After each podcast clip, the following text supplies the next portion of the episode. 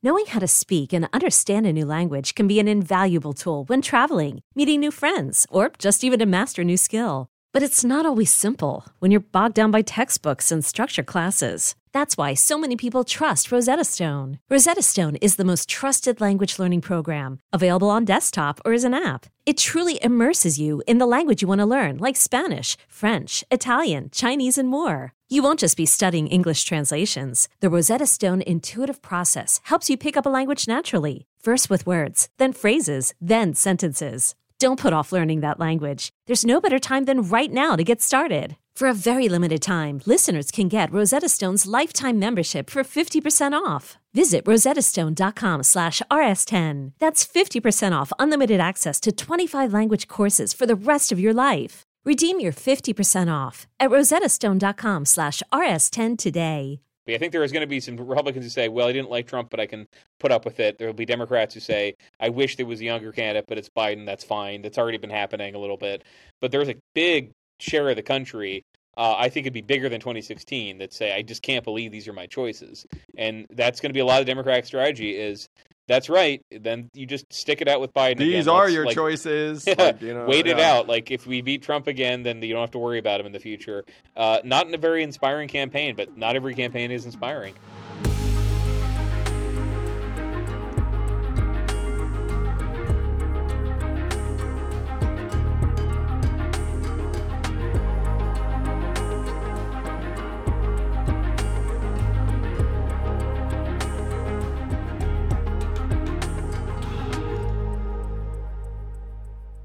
It is my pleasure to welcome to the podcast ace political reporter for Semafor, formerly of the Washington Post. I got to know him on the presidential trail. He's a journalist I turn to to know what the heck is going on. Dave Weigel, welcome, Dave. It's good to be here. Good to talk to you again. You too, man. Uh, so, Semafor, you took the startup leap. You've worked at a number of pubs. Washington Post is just about as establishment as it gets. Uh, what made you decide to, to join the new startup? Yeah, well, I never have been at a startup. I, I've been at stuff that was fairly recently founded. I worked for a nonprofit uh, in 2009 that was pretty new, and I worked at Slate. I don't know, 10, 15 years after it was founded. It still felt fairly new, but I'd never been so, at something since the beginning. Uh, I'd known Ben Smith, who's the editor in chief, for a very long time, and he'd been trying to work with me for a long time, which is nice of him. And uh, if you see the publication, uh, it it's experimenting with a kind of pub- uh, publishing stories, organizing stories that is designed. Everyone hopes, I hope too, designed to break through the uh, the impasse that a lot of readers have when they look at articles. The feeling, oh, I this article is going to be very opinionated. I don't want to read that. The way that we, we structure articles is breaking it down into uh, the, the news, some reporter opinion, some alternative opinion, uh, while making them good, readable stories. I thought that was interesting. So I wanted to, yeah, I thought I, I don't know how many chances I get in my 40s to try something new. So I wanted to try something brand new. Uh, well, congrats on it, man. Most people know that I, I love new things, startups, uh, uh, a little bit of risk taking. Though I, I will say, I mean, most people would consider working at the Washington Post something of a dream job. Uh, was it a tough decision? And you know, obviously, you know, you Yeah. made like a little bit of, um, you know, like I, I guess you were the subject of some uh, kerfuffles. I don't know Yeah, yeah. If, if that had anything to do with uh, with with the decision to leave the Post. No, um, that wasn't. That was never fun. And one thing that you get at the Post in general, or at any kind of big established institution, especially in media, is people uh, have a have a hot, hotter spotlight spotlight on, and they'll look for ways to, I guess, ways to stoke drama. I mean, I, I'm I'm a big drama aficionado of, of like YouTubers and and people online who get into fights with each other. I was never trying to get into a fight, but I could see that that happen sometimes. So I I would say people still talk to me. I wasn't really worried people wouldn't wouldn't talk to me at a different publication. I did find, and I knew this would happen. There's some people who didn't like the post at all. There's some Republicans who just cut it off and didn't and wanted to cut the mainstream media out. Who will talk to an outlet that's that's new and will will you know give you give you time, answer the question, even if they, blacklisted the paper. I don't support people blacklisting the paper, but that was different. So it shook up what I did, uh, but less than. I mean, there's people who just do 180 degree turns. You know, they're working for some app company they get hired or they they're working for like a, a gigantic tech firm and they work for some app company and they risk everything You know, they they give up the stock options. Like my risk was pretty low, but but it was yeah, it was, it was a hard thing to think about. But I mean, I had a uh, I agree, it's a it's a dream job, and especially in journalism where a lot of things are not very not very safe.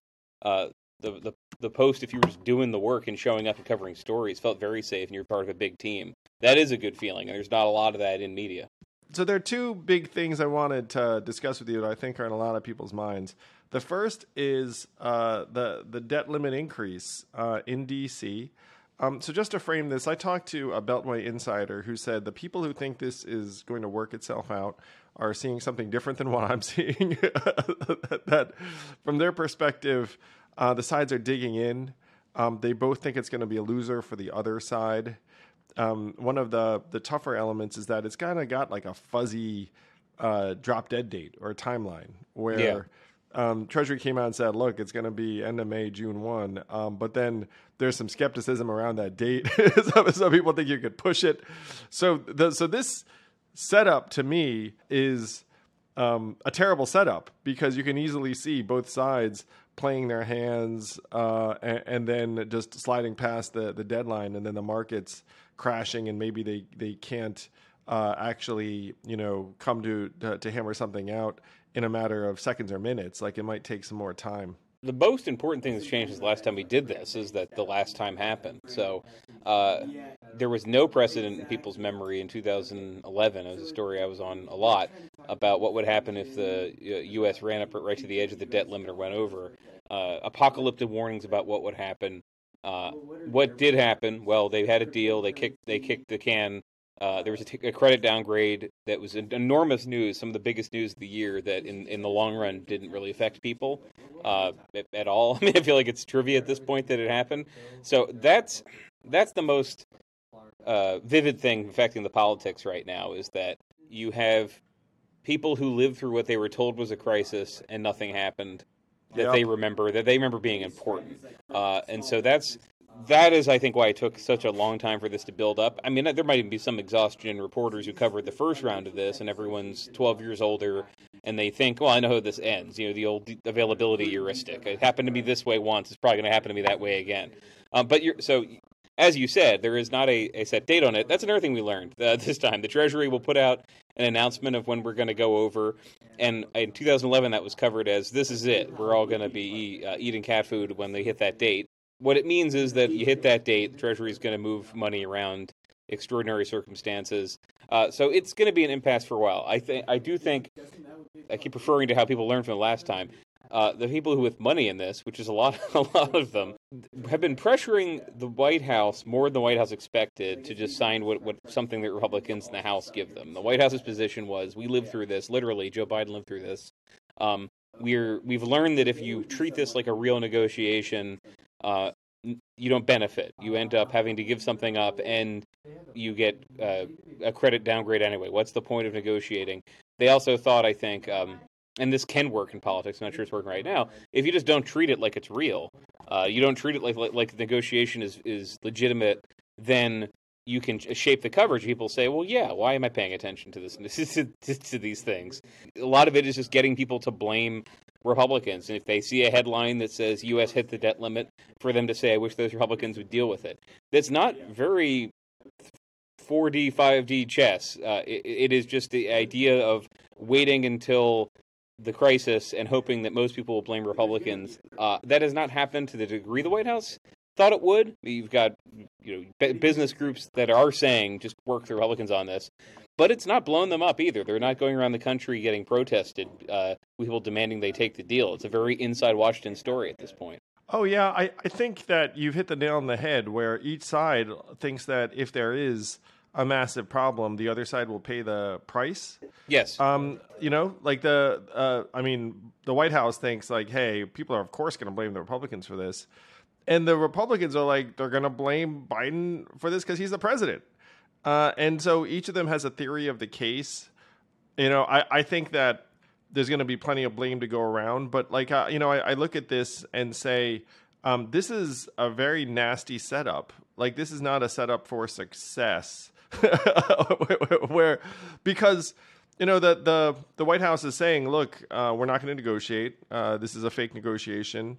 We're uh, just going to ask for a clean uh, debt limit increase. And I do not think McCarthy and the Republicans can deliver a clean debt limit increase after everything they've been through. I think it would cost McCarthy his speakership.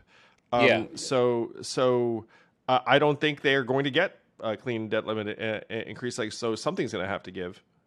Yeah, and there is stuff to give away. I mean, uh, the it's so dull to get into the way the way it ended last time. You you can yo but, you but, can say these two words, man, because the two words I'm hearing are permitting reform. well, yeah. So permitting reform is a good example. There's some stuff that that people basically agree on that could be included in something that is not clean. Um, but what happened last time was there was a the, the debt limit fight happened in a larger conversation uh, that really was stoked by well-funded groups. Pete Peterson's group, uh, Senate Committee for Responsible Federal Budget.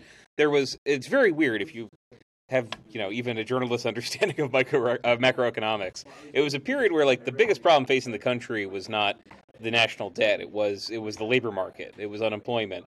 Um, the biggest problem facing the country right now definitely not unemployment it's more inflation. So the conditions were not actually relevant to do it for a debt crisis in 2011 but what happened was a huge conversation. We all agree we need to shrink this debt. We spent all this money on the stimulus. Uh, what can we do to get to the table so that maybe Republicans are going to trade tax increases for something else. But what happened last time was there was a big, robust, okay, there's never been a crisis like this. Everyone, meaning everyone in D.C., kind of fueled by these these eh, pressure groups, everyone's talking about the debt. We should do something, and that's not been happening this time because everyone in Washington lived through a Trump administration that once it was in power got rid of the spending spending caps as part of those debt deals, just kept kept plowing ahead and spending money. But Republicans are not even going as as as broad as they did it, uh, 12 years ago. Like the, they went out of their way this time to not touch any entitlement program in the deal. So that and I, I, sh- I, should I could truncate what I'm saying is in 2011 it, the idea was this is so unprecedented. This is the time to do gigantic reforms that we all agree America must do. It's been over, overdue. That's not the debate this time. It's okay. Well, we need to give into some demands. Republicans have some things that they want to cut and reverse. They want to get reverse parts of the Inflation Reduction Act. Um, they want permitting reform.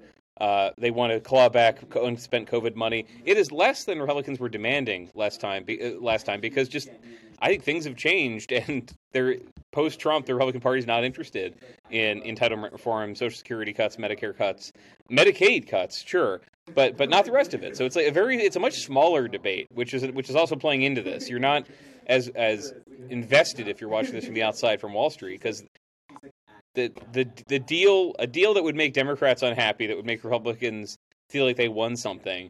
Um, you just started to describe it. It would be well, we cut we cut some of Biden's spending priorities, and we we have some environmental uh, policies that Democrats didn't want that we got through that wouldn't be enormous. That really that that's stuff that honestly a well functioning Congress could probably just vote vote on normally. Sure. like the old co- Congresses of 50 years ago could just say, "Well, here comes a crisis. What can we trade?" So the stakes are the stakes are lower, and it's much. I don't want to say silly. Um, but it's it's it's it's having a tougher time getting into the public consciousness for all those reasons. You know, people live through it. Stakes are lower. There's less being demanded, and the white and Democrats are convinced. All right, if we just don't treat this like it's legitimate, that's never we've never tried that before. We've never we've never just pretended that this isn't real. We can't we don't have to negotiate. What'll happen if we hold out as long as possible? Well, I, I do want to to uh, say on one level the stakes are higher. Uh, my read of the situation is that um, they're going to play chicken, uh, and yeah. Um, uh, and that they're not going to do the reasonable thing until they're forced to do so. And by the time they're forced to do so, I think there could be some significant repercussions. I think the market's fragile with these bank failures and the rest of it. I think confidence is fragile. Uh, like you know, th- th- this is just like going to be a self-inflicted wound. Um, if they get to a point where it starts having uh, real market repercussions, how do you think this plays out? So one possibility is the White House gets to the precipice and says, "All right, uh, none of this is real. We're going to find a way to keep funding the government, and we're not going to be taken host- uh, hostage." Another way is, is that is that AKA the trillion dollar coin? yeah, I mean that they say they can't pull off, but I'm saying until until we reach that moment and they officially rule it out, you can't 100 percent rule that out. Um, before the other options are are much more pedestrian and, and and and normal, which is okay we we reached this point in the negotiation. We're willing to sign off on a few after not negotiating. We're willing to sign off a few things they wanted, which is I've not negotiated many debt limit deals or many of these deals like this, but being obstinate, saying no, absolutely nothing, and then giving part of what Republicans want, um, and then at that point maybe you throw it to the House and you can put the onus on Republicans in the House. Um, will they pass something that's less than what they demanded? And to the extent the the the, the gamesmanship of this is that's that's where we're at in the story at the moment. The one one thing I will would say though the Democratic base, which remember the, the same position where Barack Obama was running for reelection in 2011, 2012, uh, the threat was that Republicans might tank the economy while he's running for reelection. Uh, Biden is running for reelection, just announced it. The, th- the threat is, is similar. Um, but there's less, apart from just the losing face, there are fewer things being negotiated that would anger the Democratic base. There was a possibility that, that uh, Obama could have gone in let's say one of the versions of the of the debt limit deal had passed, Obama could go in as the first Democratic president to agree to uh, in a very long time on, on social social security cuts. Um, what would that have done to the excitement of the base? What would that what, what would that have done to Democratic activists? We saw how within four years there was a, a, a, primary challenge to Hillary Clinton. There was the Bernie Sanders campaign. What would that have done? I think it would have disrupted things with inside the party. I don't think anything being negotiated right now would disrupt things the same way. There would be disappointment by a lot of liberals uh, who say why the president looks weak for having compromised at all. He he should have minted the coin. Uh, I, I, think mint the coin's a good like way to just say he should have done something that just cuts get rid of the whole controversy. But it wouldn't be the same thing like he betrayed he betrayed us. I think there would if there and it, permitting reform is something that a lot of Democrats were going to agree to anyway. I think there yeah. will be would be a backlash from the environmental left on that. Uh, but most of the backlash would be we don't like it when our team loses. Less we don't like it when our team undermines the the New Deal. That was the risk in 2012, uh, 2011.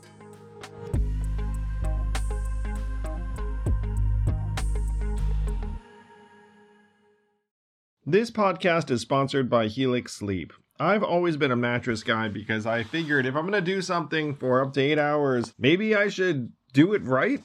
And Helix Sleep lets you do it right by sending you one of 20 unique mattresses that's tailored for you. I took the Helix Sleep Quiz, takes only a couple minutes, and I was matched with a Helix Dawn mattress because I wanted something that felt firm and I sleep on my back. That mattress is exactly what I needed, but strangely enough, my kids now seek out that mattress in the house and want to sleep on it even though I did not order it with them in mind.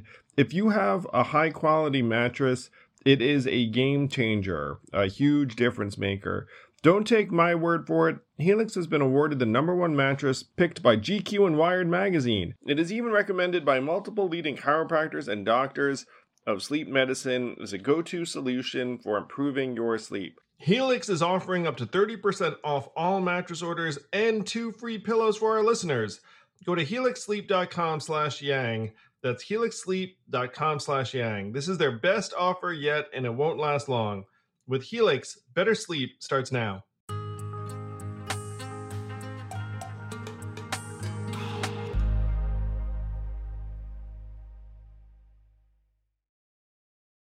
So let's turn to what you just said about Joe Biden running for re-election. All right. So I, I, I yeah, I travel the country and um, when, when I say to folks, "Hey, Biden Trump rematch," they're like groans, the head shaking. I mean, you probably get the same thing. Yeah, uh, it shows up in the numbers. Majority of Democrats uh, don't even want Joe to run again. Um, and when I say like, "Hey, it's going to be Joe," for months people have been like, "No, that's impossible." and, yeah, and I've been like, "Oh, everything I'm seeing here is it's Joe." Even now, there is some scuttlebutt that even though Joe's declared the announcement video and everything else um, that there still might be a switch in nominees uh, before the August convention next year on the Democratic side. So, is it Joe Biden uh, the the whole way through uh, in terms of being on the ticket and the general election next November? Oh man, I think this is an enormous question, uh, and uh, so I have the same uh, the same interactions you do. Um, you travel probably more than me. I travel a lot. We, tra- we both travel more than most people. I'd say yeah. it's fair to say, right? Uh, and yeah, I heard that until the midterms, uh, I heard just disbelief that Biden could run again. And even if a Democrat, they were maybe they weren't watching viral videos or you know supercuts of Biden um, mixing up words in a speech or something. They didn't believe the he can't handle the job stuff. But really, since uh, the Afghanistan withdrawal and and the effects of that, I definitely heard this idea. Well, obviously they're going to run somebody who's not who's not Biden. Is it going to be is it going to be Kamala? Is there an alternative Kamala? And the midterms uh, ended that conversation because they went so well for Democrats. I think he is the nominee unless uh, something which is always awkward to discuss. I mean, I, some people do it for political reasons. I'm just doing for the practical. What do people tell me? Reasons. If something happens, if he's much less healthy, if he if he's unable to show up for work, if there's some medical crisis, that sort of thing. We don't do not have a uh, recent uh, you know TV era precedent for that. The closest you get, honestly, and I'm not trying to be glib about it, but is uh, you know, Hillary Clinton fainting fainting from pneumonia after uh, at the 9/11 anniversary ceremony in 2016. That was seen as such a crisis for the Democrats at the time that uh, Donna Brazile, the DNC chair, uh, the interim DNC chair, because remember um, Debbie Wasserman Schultz resigns over the yeah, uh, DNC that, sure. and she's admit admitted pretty soon after the election that she started to look up what are the alternatives like if, if hillary's sick do we have to re- how, how do we replace her and you know wouldn't you know it in 2016 the alternative she she was going to propose or i shouldn't say she was going to propose the alternative she came up with you know, uh, instantly was Joe Biden Cory Booker ticket. it was like, should we just replace this ticket with Joe Biden and Cory Booker? Um, and they didn't get there, but there was enough of a, enough of a fear that a candidate seen as medically unable to serve could not win the election.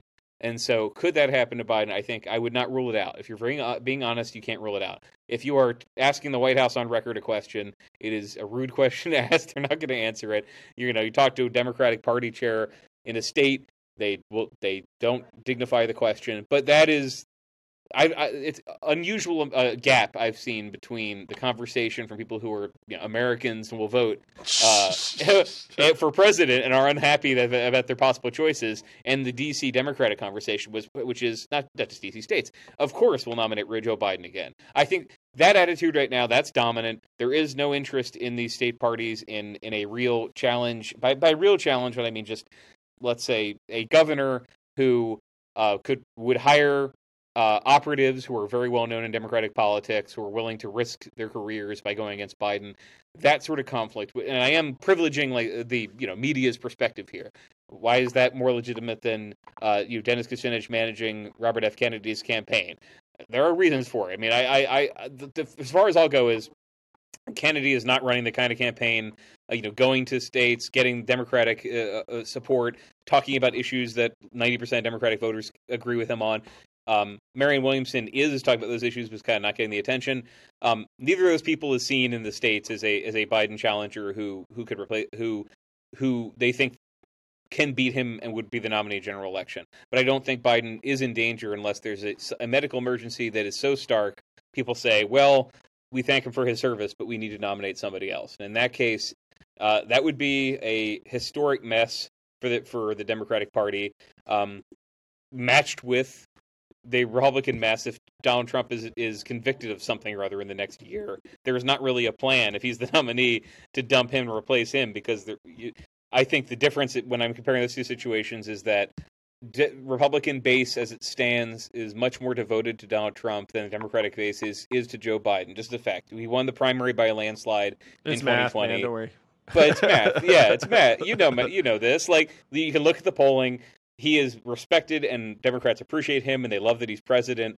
But they are not going to if if it, let's say if, if if Trump Biden had a medical emergency, there would not be the same. You can't get rid of this guy attitude. Whereas if Trump was convicted, I mean, you cannot get rid of this guy attitude. Not to the level, I mean, but, but I'm, I'm, splitting hairs. Go no, ahead. Sorry. I talk to a lot of Dems who are eager to get rid of Joe. Honestly, I mean, yes, yes. Like, oh, we can't okay, lose that's Joe. It's like I, the way you were laughing, I was like, "Are you disagreeing?" No, you're agreeing, but like making better. Oh yeah, no, I'm, I'm, I'm laughing at the fact that it's like the Republican base like won't won't you know go with anyone else even if Trump is uh, behind bars. So let let's um so let's explore this further for a moment. Um, so first, let me say that uh, I. I uh, find it ridiculous that the Beltway and media conversation is so disparate from uh, ordinary, everyday American conversation. Because guess what?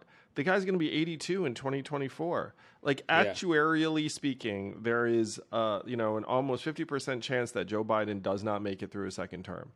Uh, and there is very, very little confidence in uh, his VP to take over. Um, and so, you know, you're looking at the situation like the average American is like, what is going on here? Uh, and I've spent a lot of time with Joe Biden, um, not recently, but like on the campaign trail. Um, you know, he, he wasn't tip top prime Joe Biden uh, three or four years ago. And uh, it's clear that the job has just like it has everyone else except maybe Donald Trump. It's like taking its toll on him. you know, like yeah. you see, you're like, holy cow! And by the way, I've talked to people who are around Joe Biden personally now, and they will say to me, it's like you know, it's different now even than it was two or three years ago. So the, the so the fact that if if you have what strikes me as a very very objective common sense conversation, you get attacked as like ageist, Trump enabler, blah, blah. It's like, come on. Like every American I talk to just says these three words to me. He's too old. Like, like I I get those three words all the time. So, uh, you know, and I, I'd like, you know, I mean, I think Joe and Jill are, are really great, uh, public servants, uh, you know, and, and, but that like these two things can both exist and be true. Um, so, it, let's say that Joe decides to, uh, or not decides to, either decides or you know has it decided for him, where it's like, okay, it's next March, and he's got a health problem, uh, you know, and, and, people looking up saying, oh snap. So the DNC, um, Jamie Harrison, right now.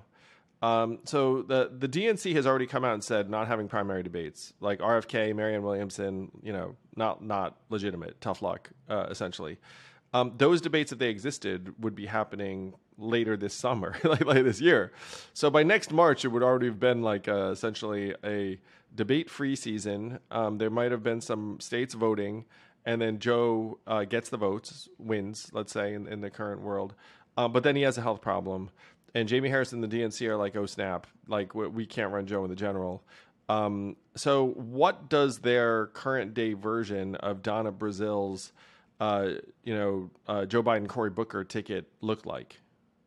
Look, it would have to be led by uh, the vice president, and that, that's one even stranger. I mean, the the the fact of a 80 year old president being being in a discussion of whether he's too old is is not it's new, but it's it's you explain to somebody uh, from Mars, they'll say, "Well, that makes sense." I don't know. Well, I guess years pass differently on Mars, but they, they would get the gist. Martian but, years. They would translate yeah. into Martian years and be like, "Hey, yeah. that's old." But the uh, the that's the part that's the most vexing for Democrats is that Kamala Harris, uh, first female vice president in history, no one's ever made it this far, um, would would be the first female president if she was nominated and and wins. And the conversation in in elite Democratic circles uh, and in I think the county party level is, oh, we just don't think that she could win, so we need to we need to think of something else. You can't just ignore sure. the Vice President Kamala Harris. If something were to happen with Biden, uh, she would be that is that is the Vice President's role. She would be the heir apparent. I think it'd be a discussion of. Um, I, I don't think the party you you could game out fun scenarios. I don't think it's just possible it, the realm of the reality we work in um, for the party to say we had a meeting and and because uh, vice president is polling kind of badly, we replacing her with somebody else who polls better. I don't think they could. It would be it would be Harris, and there'd be a DNC vote over uh, the vice presidential candidate. A lot of horse trading there. That would be difficult. That'd be a controversy who even gets it. It's an ugly situation. I mean, everyone. The George McGovern losing to Nixon is still the biggest landslide defeat in like two party politics um, in modern American history.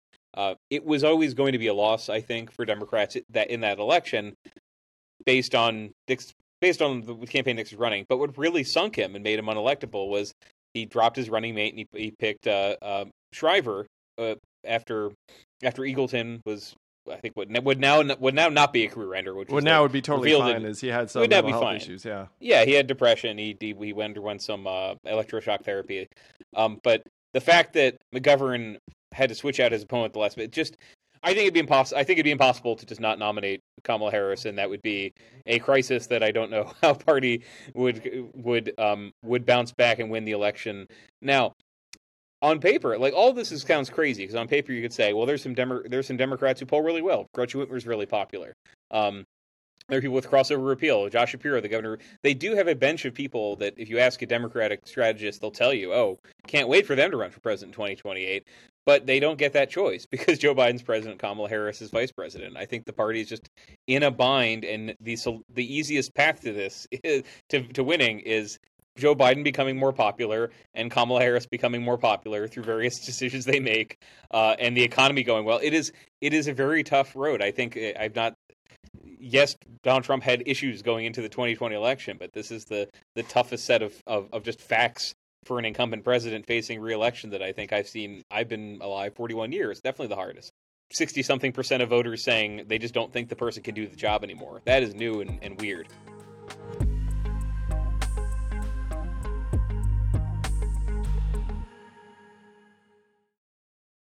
This podcast is sponsored by ExpressVPN. A few decades ago, private citizens used to be largely that private. What's changed? The internet.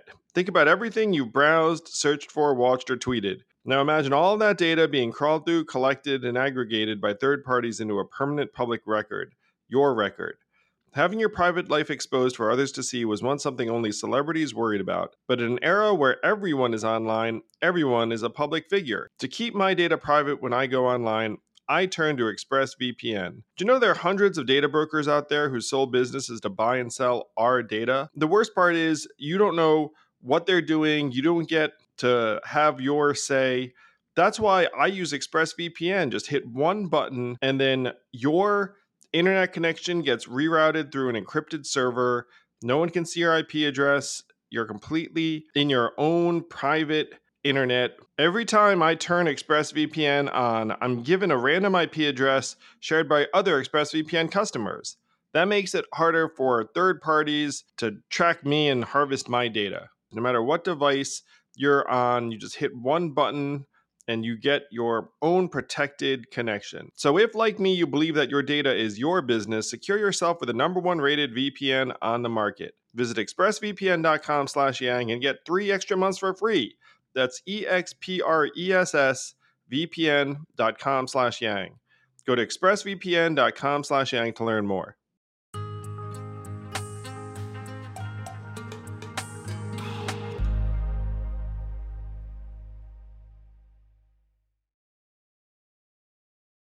Yeah, I mean, he has. Uh, I think he just set a new uh, low for his approval rating uh, X months out. I I'm on the record saying I think there's a recession this year. I think it's already baked. Uh, Which is the know, best that could happen to Biden if there's a recession and and, and there's and people feel like they're bouncing and a, back and a bounce but back not by, good by next year. yeah, not as good as That's not true. a recession, but yeah, better than a recession next year. It's yeah. true. So I, I obviously was very public saying, look, the Dems should have a freaking Democratic primary, in part because of what you're describing. Is like there are a bunch of candidates who would be much better bets than Kamala, or in my opinion, Joe. Honestly, um, for for 2024. So, of the folks who are prepping these campaigns before the midterm, the campaigns in waiting, the folks at the DNC would frankly have knocking on their door, being like, "Hey, Joe's out. Like, let me in there." Uh, as ideally. Uh, the presidential candidate, but you know maybe Kamala's Veep candidate. So the the names I've heard, um, certainly Gretchen Whitmer, um, as you say in Michigan, Gavin Newsom in California, JB Pritzker in Illinois, where the DNC convention will be held. Uh, you know, not not so coincidentally. what? Who are the other folks that you think would be in that set of uh, to be considered? You know, you've left the party, so no offense when I say like no, somebody who's run for president. Uh, I bet because I mentioned people who did run last cycle. Uh, I think Amy Klobuchar would would be in the mix again. Uh, Buttigieg has a lot of supporters in local Democratic politics around the country. I know that if you turn on Fox, he's he's I think the most pinata Democrat uh, in the administration. I mean, just him and Mayorkas get the most negative attention for whatever they do.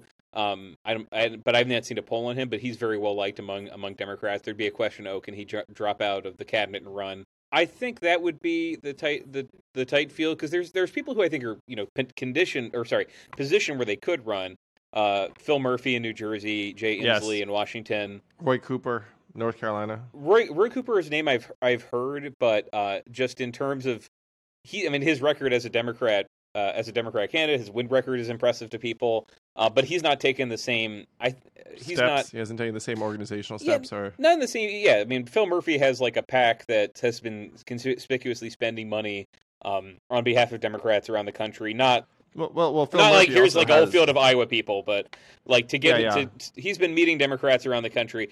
Roy Cooper meets them too, but Phil Murphy's like I, th- I think people come away from Murphy thinking he might want to this run for dude wants to run. someday. Yeah, yeah.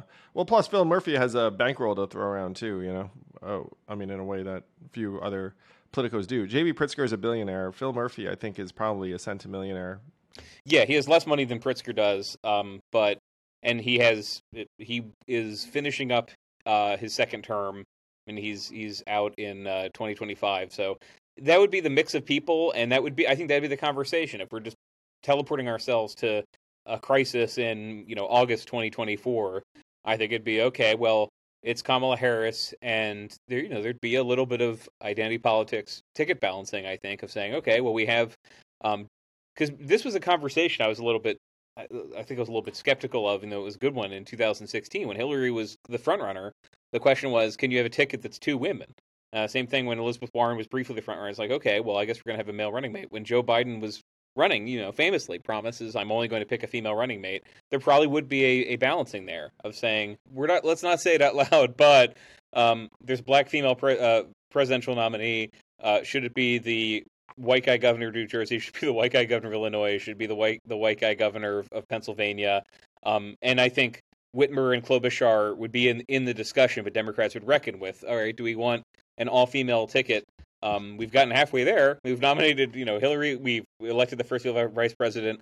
What do we want? Uh, what, what, do we, what do we want to go? What's the image we want to present to the, the country? When Democrats uh, are looking at the, the field and saying, okay, in normal circumstances, we might be in bad shape. But uh, Dobbs, but like the alienation that uh, the Republican Party has done for suburban women, maybe that would be fine. But it'd be pretty tight. I think fewer people in the mix of who could be a, a Democratic vice president than, than ran for president uh, in twenty in 2020. I mean, you would not get 26 people in the mix. It'd be who is somebody that voters would meet and say, right, yeah, they could they could do the job. Uh, they could be vice president. It would just be some one of those governors and, and one, somebody who ran before. Well, we all know that the voters uh, vote at the top of the ticket, and I, I'm Mhm. going to say to you, even though you're, you're saying, and you know, like a lot of people saying what you're saying is like, look, they can't just bypass Kamala. But to the average American, they're like Kamala, like President Kamala. I'm not pumped about. I wasn't pumped about Veep Kamala, like this President Mhm. Kamala thing, and polling bears that out. Uh, I, I'm going to say I think Kamala loses to Trump. Uh, you know, I can see the case where Joe can eke it out. Uh, you know, like that that thing's pretty close, but I think Kamala just loses that that that race head to head. I you know, and the Dems now are at a point where it's not like you can like throw a cycle away. You're gonna be like, oh, we'll get them next time. you know, it, it, it, this. So. Um, I, you know, I, I think that's like a very, very nasty situation. Um, it's one reason why I thought that, look, just like have a genuine process. If Kamala can emerge um, from a competitive primary victorious, then, you know, fantastic. She would have won over uh, a lot of people.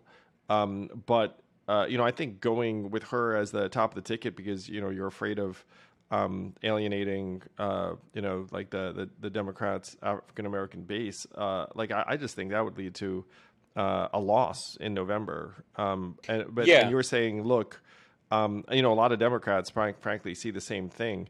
Um, but the question is, like, w- would they just be like, well, can't uh, you know, like, can't uh, o- overlook the the vice president? You know, we, you know so let, let's just try our best.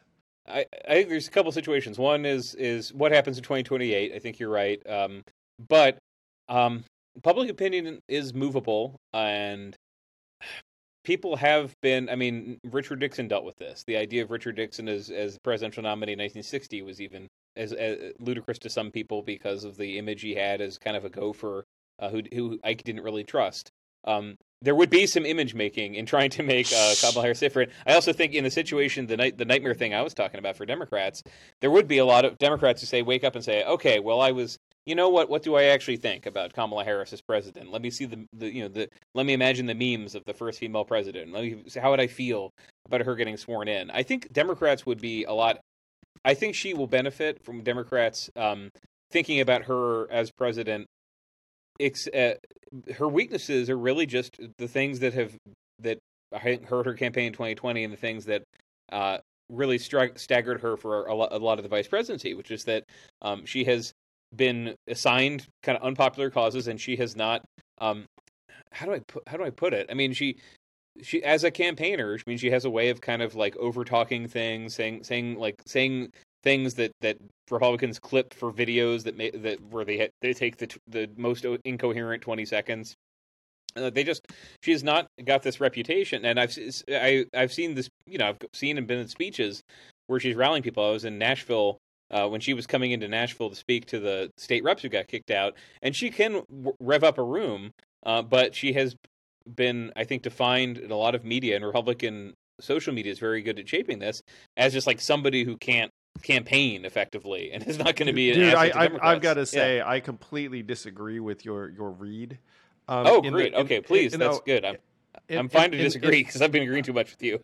no, I know, I know. I mean, just on this is like because I was in that Democratic primary uh, alongside Kamala, and she was not underperforming because the Republicans were like you know like like misshaping her um uh, her speeches or like clipping things she just wasn't connecting you know like yeah. I, I, was with her in iowa she had the bus and i did not um you know and and and and, and she dropped out yeah. um because it, it wasn't going well um mm-hmm. so like there there's a, a real gap um, and when you talk about, hey, the Democratic Party were to go with her, there would be all of this burnishing and and star making. Oh, I'm sure there would be a real effort in that direction. yeah, absolutely. But, yeah. but, but like I, I think that her uh, her image isn't just frankly an image. I mean, there is actually some reality to these human beings and like the uh, like you know the the feelings and takeaways that people have about them. Um, but I, I just don't think that uh, this is something that like a good PR team and campaign. I mean, like it's. It, I think in another era, this is the way it worked. Is like you know, Democrats picked someone, the machine said, "Look how awesome this person is," and then everyone's like, "Oh, I guess this person's awesome," and then you know we're we're into it. I mean, I, I think Kamala's had multiple uh, stanzas like in the eye of Democratic primary voters. I mean, you know, campaigned for months. Uh, she was on, you know, maybe five debate stages. Like people have seen it and felt it. Uh, and and so she's not some new figure that you can be like, oh, like let's make her awesome. Yeah, I was I was trying to be careful in how I described it, but I wasn't saying it was just people memed her out of out of the out of the race. I mean, the exchange with Tulsi Gabbard, which I think defined her for a lot of people on the left, Fine Harris, um, was her not being prepared really to deal with somebody just with nothing to lose dumping on her uh, her prosecutorial record. Um, this is a lot you could say about this. I mean, the image that she had um, in, when she ran for Senate, when she was Attorney General of California, she led on a bunch of of of criminal justice issues, uh, not just criminal justice reform, but she was seen. She her political career started as the tougher on crime prosecutor who beat somebody who was less tough on crime. She was going to be smart on crime, as her book said. Um, just a lot of issues that ended up not playing. Like she didn't run on the. The, did run the, on a, a, basket of issues that she had known and worked on as a California politician, she defined herself as something else, and it was never a good fit. I mean, I think it's, it's probably good if somebody just can't, on a dime, change their entire personality. But yeah, she was really flat-footed when she had to defend stuff that wasn't um, de rigueur in the in the Democratic primary. And uh, I mean, I think one of the first mistakes she made was she had she agreed that she supported Medicare for all, uh, she was asked about the implications of, of phasing out private insurance, and, and she s- suggested on a CNN town hall that she would, and wasn't ready to defend it. Like just on those, I think she has uh, in the administration. It's clear what she's, you know, what she what she supports, what she what she doesn't.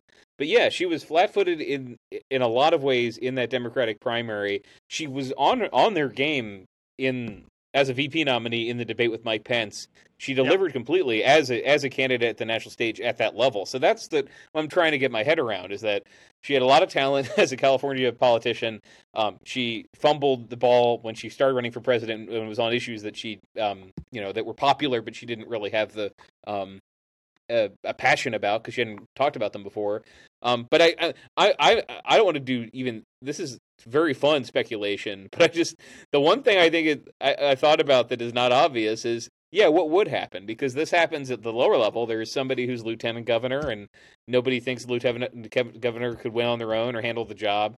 They come into the job. People say, "Well, I'm I have complicated feelings about how the governor resigned, or the governor died, or the governor took another job. But this lieutenant governor is really putting it together in a way that surprises me.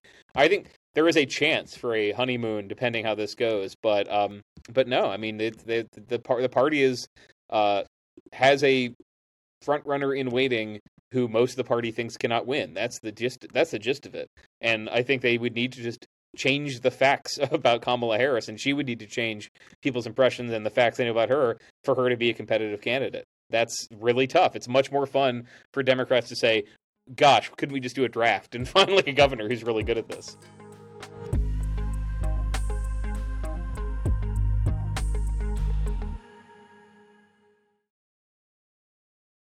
Yeah, it's someone who's frankly a little bit uh, fresher and undefined in the public mind.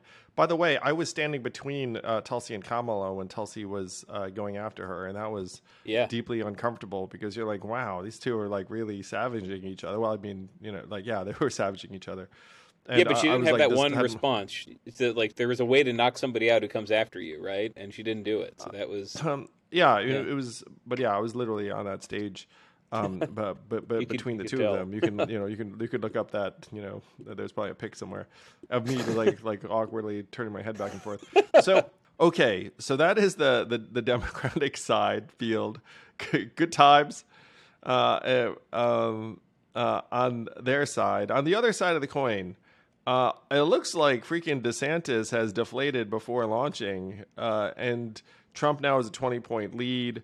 I personally know of uh, five um, candidates who I think declare in the Republican field in the next month. Um, so field's going to grow. Um, it feels like it's uh, Trump's to lose at this point. The indictment seems like it did him uh, massive service by uh, coalescing the base around him and, and having him dominate coverage. Uh, are you seeing and hearing uh, anything different? I'm not. Uh, so the indictment I did, did a couple things. One, uh, yes, it did. Every Republican, uh, every Republican who commented on that, um, even if they're running against him, with the exception of Asa Hutchinson, said it was completely bogus. It was a affront to justice. They defended him. Um, th- that's a major factor helping Trump in this primary is that just no one wants to actually attack him. Uh, they, if they do, it is some sort of sideways electability critique like the one Nikki Haley makes that, well, you know, we need somebody who can win, uh, and we haven't won the popular vote. Hint, hint, Donald Trump didn't win that. Or it's Vivek uh, Ramaswamy saying, Trump is great, I can do better. Uh, or it's DeSantis, who, remember, uh, when Trump got indicted, he offered to, how would I put it? I mean, he basically offered to uh, not shelter him, him and fight off staying, the, shelter the him feds, yeah. Yeah, like he was really ready to hide hide him out and and be uh, and not not even let the government br- uh, bring him in. The New I say New York bring him in. Uh, so they all defended him. Um, I think it also, and this happens with a lot of things. Something is unthinkable, then it happens. I mean, one one example is it was unthinkable. What would happen if Joe Biden fell down the stairs of Air Force One? Well, he tripped on the stairs. It happened and then he kept being president. Like, and same thing with with Trump and indictment. I, I think this has happened several times to him. Uh, what happens if he'll be impeached? Certainly, that's going to be a crisis, and it's going to collapse him. Eh, he got impeached, then he got impeached again. What happens if he he? It was yet another example of of Trump taking some sort of um, blow that would destroy, I think, a governor, candidate for Congress, and then just kind of forging ahead. So every time that anyone happens, but you're Trump, inoculated. Honestly. I mean, yeah, yeah, anyone but Trump. Yeah, I mean, well, but like this is Biden's benefited from. I just mentioned the stairs, but there's a lot of stuff that's happening that, that will come out, like accusations or news about the Hunter Biden investigation, and people just say, uh, "All right, well." Biden um, also kind of Teflon You're right. What are you gonna do? what are you gonna do about this? Yeah, it's some politicians have that. Trump has more of that ability. Uh, I think that helped a lot, but I think it's it's um, he also has been the most direct candidate in their field in saying what he's going to run on. He has a policy agenda. Uh, I think is almost written about too little. I like writing about it, but I feel sometimes he'll he'll lay out some policies that are very far right, that are very close to what the, I think a lot of the base Republican Party wants. They do get broadcast in conservative media. They might not get broadcast for everybody else. I think he just he's run a campaign that's that's much more that's been effective at saying, "Put me back in. Here's what I'll do." And and the thing that yes, there have not been you know people who lost the the presidency and, and come back in in uh, 140 years. But the, his basic argument, which again every Republican is running against him, is is um, vouching for, is that when th- he was president, things were great. Things were good. And bring me back, and things will be great again. Things again. will be good That again. Very simple. I mean, you saw in the, in the Washington Post ABC poll this uh, this on Sunday when people are asked, you know, who was better at handling the economy, they'll they say Trump was, and if you're a Democrat, you say that's crazy. I mean, he he left office with with unemployment at eight or nine percent. Um, the economy, like things went to a tailspin. Democrats had to bail him out with checks to people with with a with a uh, COVID recovery. And Biden has created more jobs than any president has in not we I mean preside over the creation of more jobs thing. I think uh, Trump has benefited for, benefited from there are not many people alive who've done this job, and there are things that people uh, think were handled better when he was president. They just are. They if uh, Republicans focus very early on the uh, you know the U.S. Mexico border, uh, that has been a huge advantage for Trump. Of just people saying, I don't remember seeing yet. W- was this happening? Well, that's that's a that's a big issue because the the Trump administration uh, was it had a very unpopular immigration policy, uh, one that was you know condemned as inhumane by every Democrat, one that was a political problem for him. But it's been kind of retconned into well, we didn't have to see all these all this footage of ten thousand people at the at the border, and this is much worse. Biden can't handle it. Um, a lot of that, I think, he's benefited from a lot of uh, uh rose-colored reminiscence of I don't remember this particular problem. I don't remember inflation when he was president. I don't remember um, it, it, even things were, you know, had he been president and preside over the uh, Afghanistan withdrawal, probably would have gone the same way. But he can retcon that as well. That didn't happen when I was president.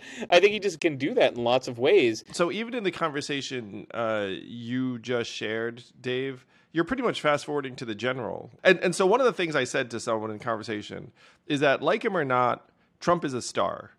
And uh, the Republicans, uh, I, the machinery is having trouble manufacturing another star. In my opinion, they kind of tried to manufacture Ron DeSantis into that kind of star, and then it deflated when some more people met him, and we're like, "Wait, this dude, like, you know, like this guy, like, doesn't have the personality, doesn't have the charisma, doesn't have the affect, has had some missteps." Um, so, uh, so you're fast forwarding to the general who has and you know DeSantis could turn it around in a particular forum. I mean, he hasn't declared yet. Maybe he'll start campaigning well. Uh, you know, I, I'm I'm dubious. Uh, you know, like I, I am one of the people that's like, look, if you're going to stop Trump, like I don't. I mean, DeSantis might be part of that, but I think it's going to be someone else. So I'm looking at other Republican uh, candidates who have a very very high ceiling. Um, I think Tim Scott's got a very high ceiling. Uh, you know, um, but there's going to have to be massive consolidation because you already have um, four or five candidates who are out there. I think there are going to be another five more, including uh, probably Governor Asa Hutchinson, who you just named. So, well, he's already uh, running. You know, yeah, yeah, yeah. But Tim Scott's on the twenty second. DeSantis TBD. Um, and we're uh, we're in the sort the sort of I call like shiny object season where um, people are not happy with not everyone, but some Republicans are not happy with uh, their options, so they're trying they're they're kind of wish casting. Oh, could Brian Kemp run? Could Glenn Youngkin run? Not much evidence that like Republicans want more alternatives than Trump and DeSantis, right? Yeah, and Youngkin just said he's not running. So uh, it's so so. Uh, in your mind, is this pretty much like, hey, we're going to have some debates and whatnot, but Trump's going to Yeah. steamroll? Well, the debates question's complicated because you might not get um, Trump showing up to the first one or two debates, um, and I think beyond him skipping, what's also possible is a debate where people show up and they don't want to com- uh, combat with him. That's what happened in 2015. Uh, yeah, in that 16. primary, there were Jeb Bush would go after him, Rick Perry would talk about him. Um, he was just kept off the main stage. Uh, it's possible that they take the Ted Cruz approach and just say, like, look, I know the media wants us to attack each other, but I just want to build on the legacy of what Donald Trump did. Um, it's also Yeah, like the world's not like the West Wing. Like sometimes somebody could be planning. uh, You saw with Chris Christie's media tour.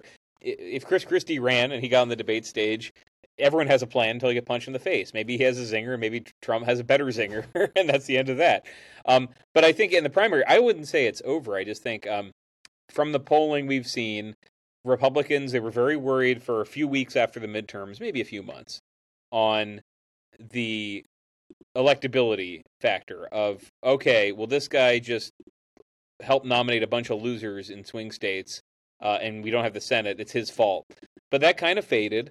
Uh, we're back to the, the what I was talking about before, which is the the median Republican thinks things were great uh, under Trump. I want them back, and they hear other Republicans say, "Yes, things were great under Trump." Uh, okay, well, then why would I vote for you over him? I don't even think you need to get in the weeds of like, are there which five issues they think he'd be better on? It's they need to be convinced. Well, Trump can't win, but he can, and I don't think they're there. I think you need um, some more events to happen for people to be convinced. This poll over the weekend that I mentioned, where uh, Trump is ahead of Biden and as is DeSantis, that's really all Trump needs. Just to you know, hey, the media. Yeah, I you, can win. Well, he's already saying you don't need to trust the polls, but if you do, if you're one of the people who don't trust the polls, there's no evidence that I'm going to lose. I, mean, I talked to um, Public Opinion Strategies, who were very DeSantis curious, and they put a, a series of polls out over the last few year, uh, over the last few months, I should say, um, paid for by a nonprofit that reports DeSantis saying, "Oh, hey."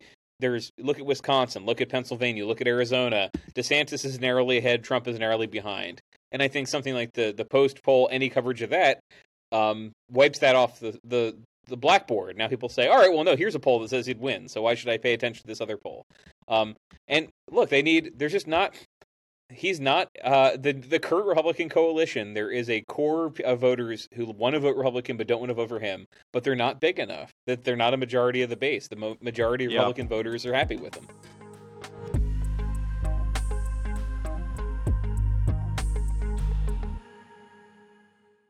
I am pumped to announce that I have a novel coming out on September 12th, The Last Election. It's a political thriller co written with my friend Stephen Marche, who wrote the book The Next Civil War. If you listen to this podcast, Stephen's been a repeat guest. Stephen and I became friends and thought we should collaborate on a way to scare the shit out of people, but also entertain them with a story of what could happen in this upcoming election or the election thereafter. Do check it out at andrewyang.com slash books and there's a special discount code last election that you can use for 30% off at the publisher's website. I'll be talking more about this book, but I'm so pumped to get this out into the world. Last election coming your way.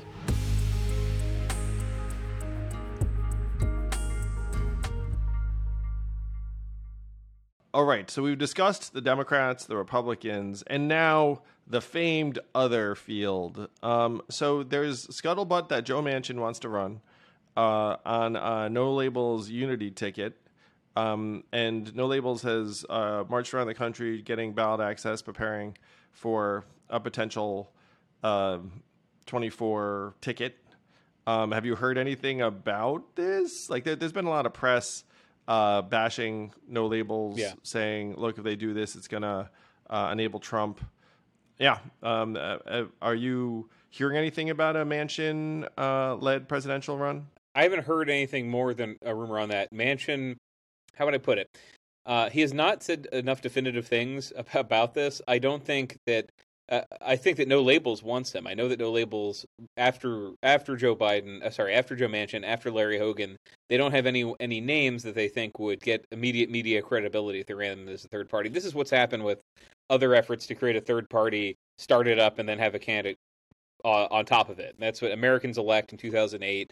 Uh, there's another effort in um, uh, no, it's a Unity. Sorry, Unity 08 in 2008.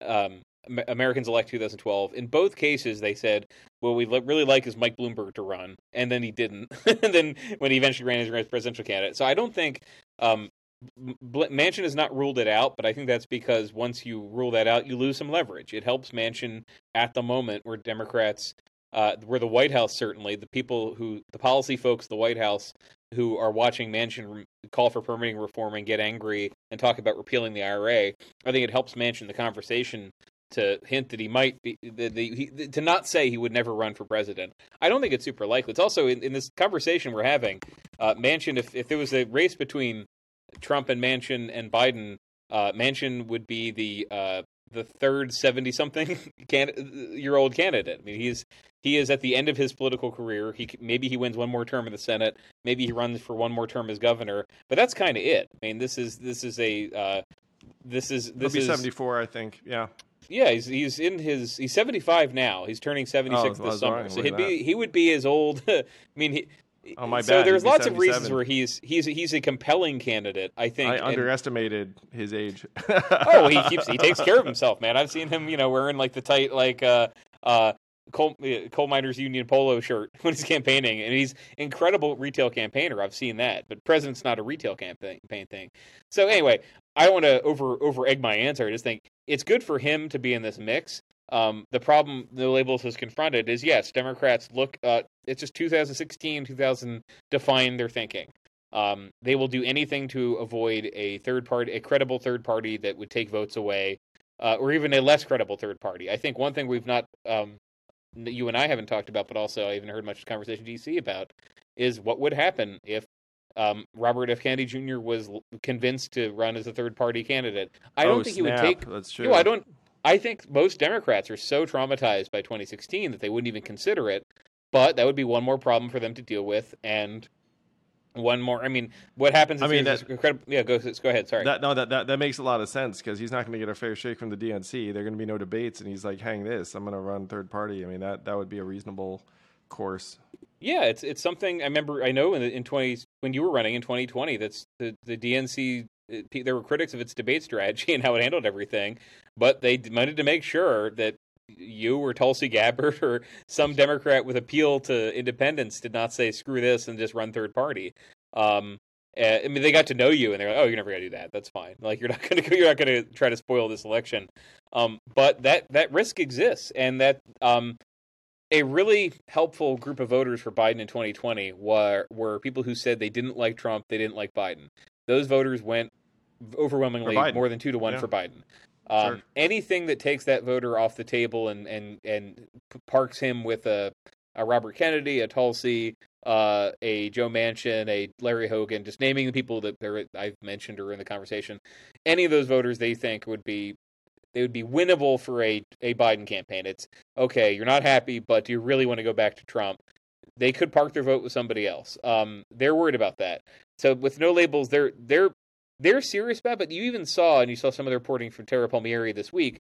Um, the people who are part of No Labels don't want to be part of that for the same reason they don't want to have to go home and you know have the kind of conversation James Comey has all the time was hey man did you are you the reason that we have Donald Trump as president?